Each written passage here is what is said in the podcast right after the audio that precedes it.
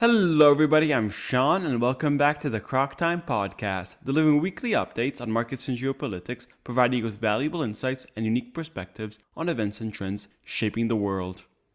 In today's episode, we will go over three recent news events, providing a bit more of an overview and details on the different situations.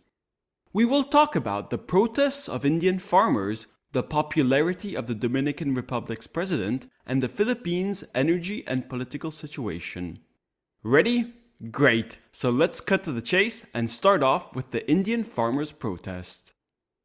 Agriculture employs two thirds of all Indians, especially in the northern regions within the flat plains of the Ganges River. Given their outright size, Indian farmers can make or break elections. Three years ago, farmers marched on Delhi, India's capital city, and forced Prime Minister Narendra Modi and his Bharatiya Janata Party, also called BJP, to repeal a big set of reforms intended to deregulate India's agricultural market. Mr. Modi, who has governed very successfully since 2014, suffered one of his few political defeats at the hands of Indian farmers. In February 2024, groups of farmers decided to protest again against the government. However, Mr. Modi is facing important elections in May of this year. Although he will easily cruise to victory, partly because of a fractured opposition and successful policies, Indian farmers could threaten a smooth election.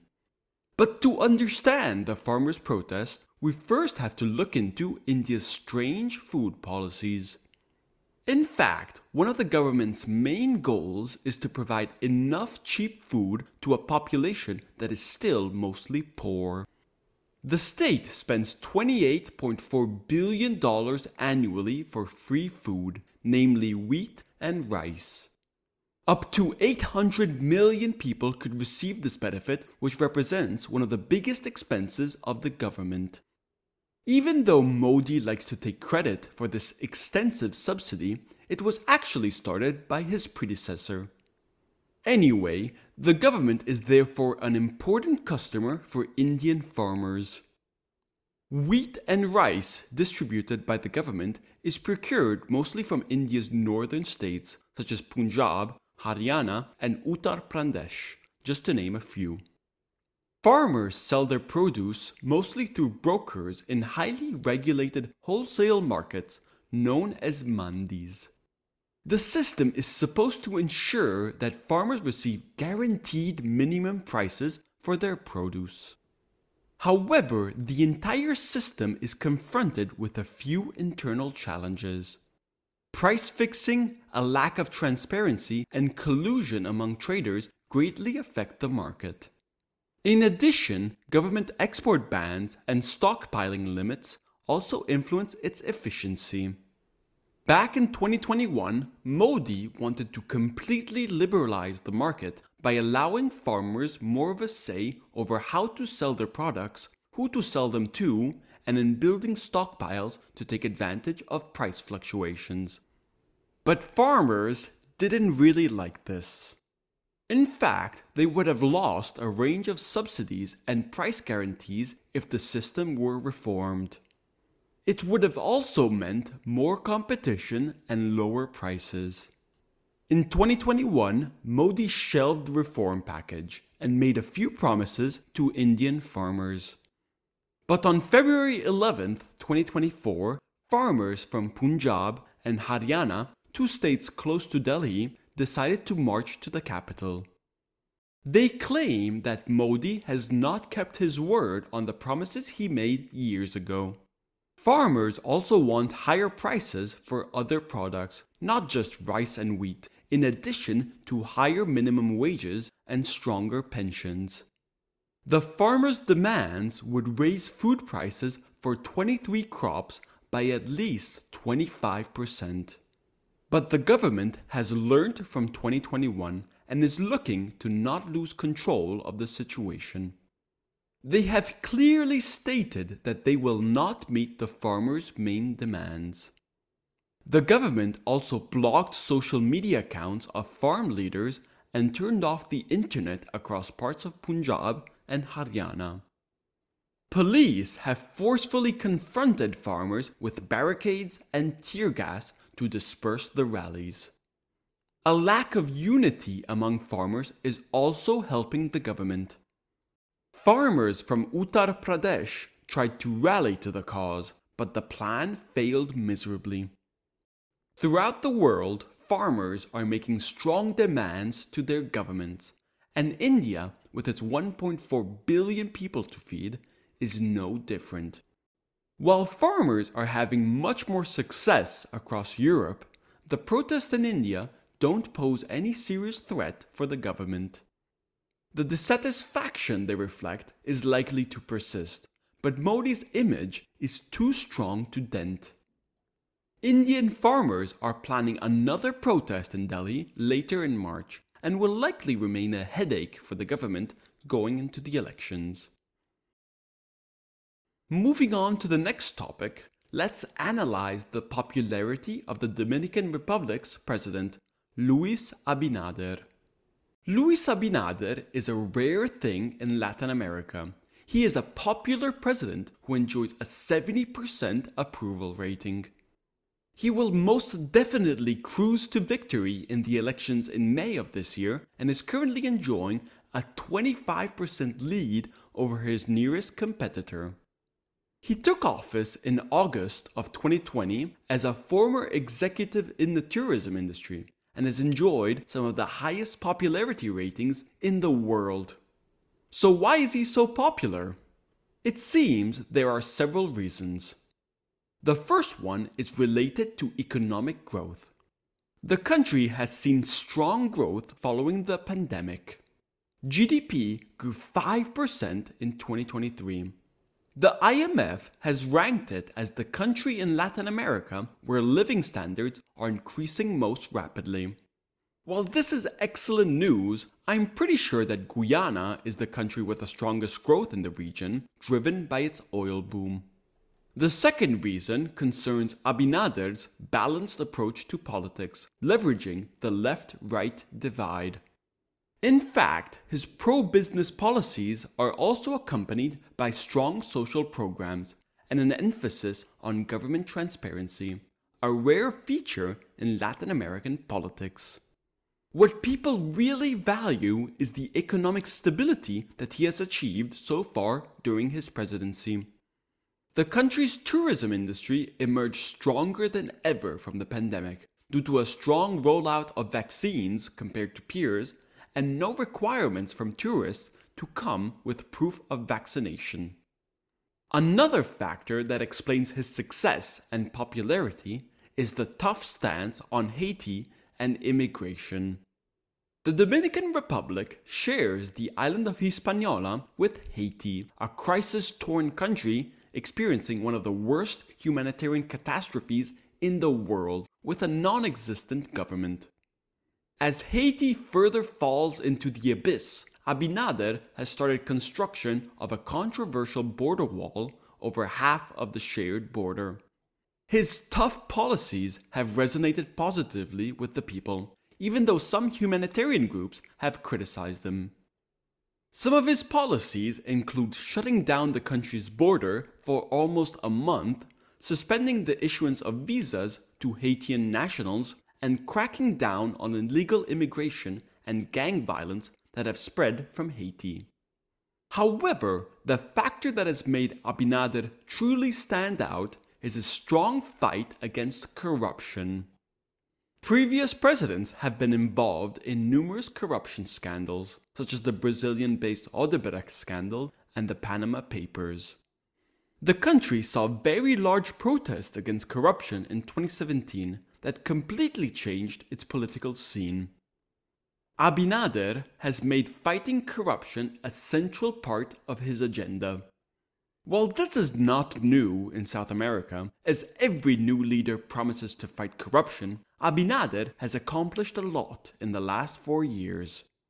Many corruption investigations have been done under his watch, and many high ranking officials have been jailed, such as the former finance minister and former Attorney General. Prosecutors have been empowered, and the president has given them stronger tools to tackle corruption. He wants to entrench the independence of the public prosecutor's office through a constitutional amendment, but he doesn't have a supermajority in the legislature, so it hasn't passed yet. Even though the three opposition parties are teaming up to confront Abinader in the May elections just around the corner, Abinader's popularity and strong performance will certainly propel him to victory. The final topic for today concerns the Philippines and, in particular, its energy and political situation. The disputed South China Sea is rich with oil and gas.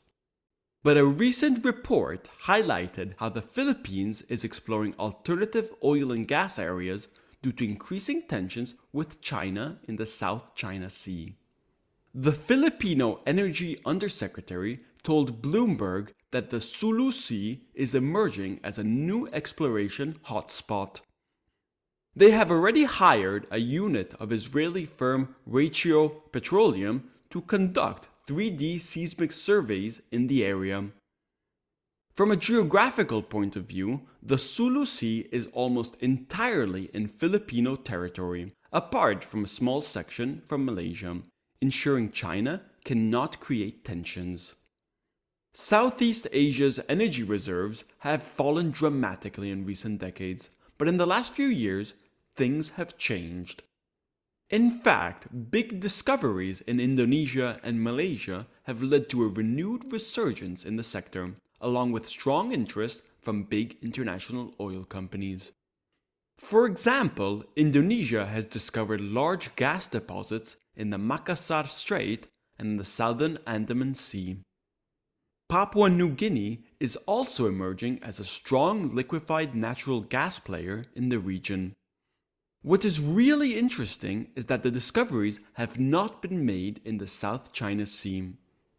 The Philippines doesn't want to be left behind and is looking to follow their lead.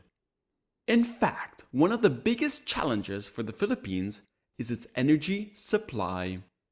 The country's rapid economic growth and population needs more and more energy.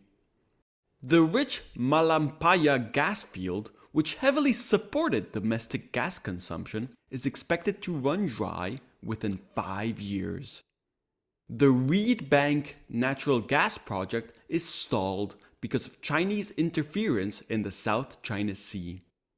The country is reliant on coal for 60% of its energy needs, mainly sourced from Indonesia and Australia.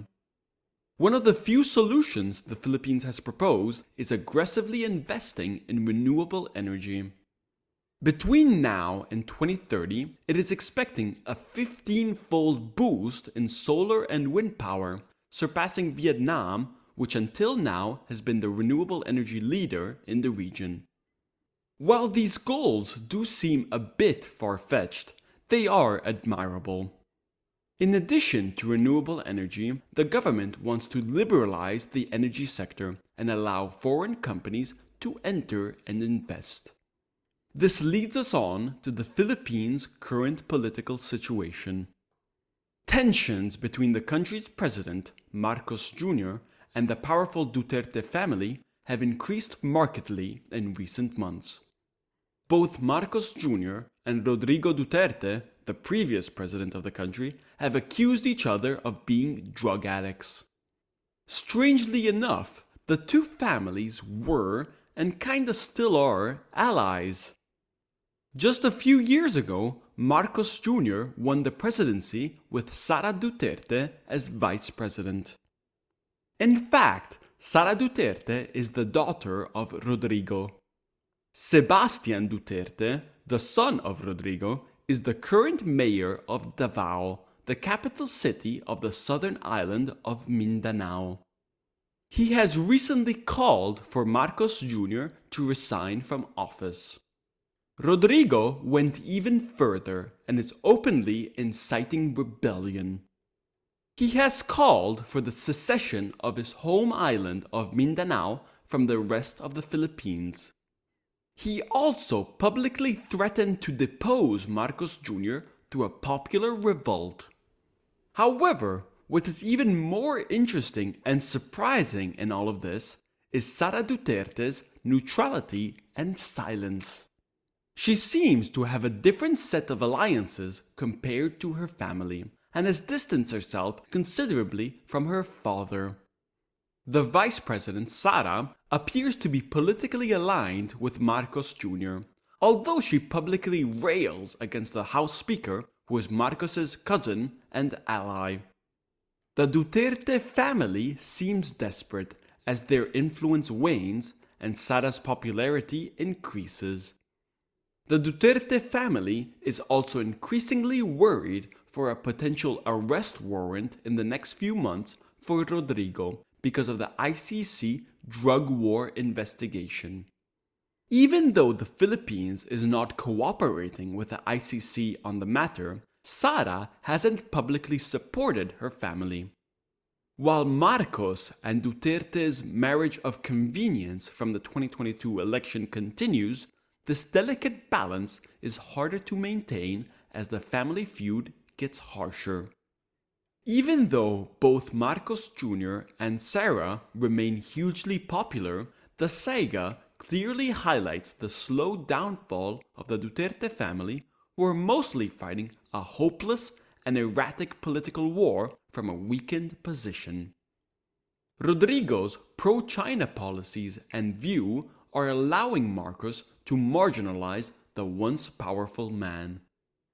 The vice president is definitely gearing up for the 2028 elections, and distancing herself from her family seems to be the right decision so far. One thing remains certain from all of this Marcos Jr. and Sara's West leaning government is very popular among the country. Thank you, and I hope you enjoyed this episode of Croc Time. Please leave a review and follow me wherever you get your podcast, and I'll be back next time with more insightful research.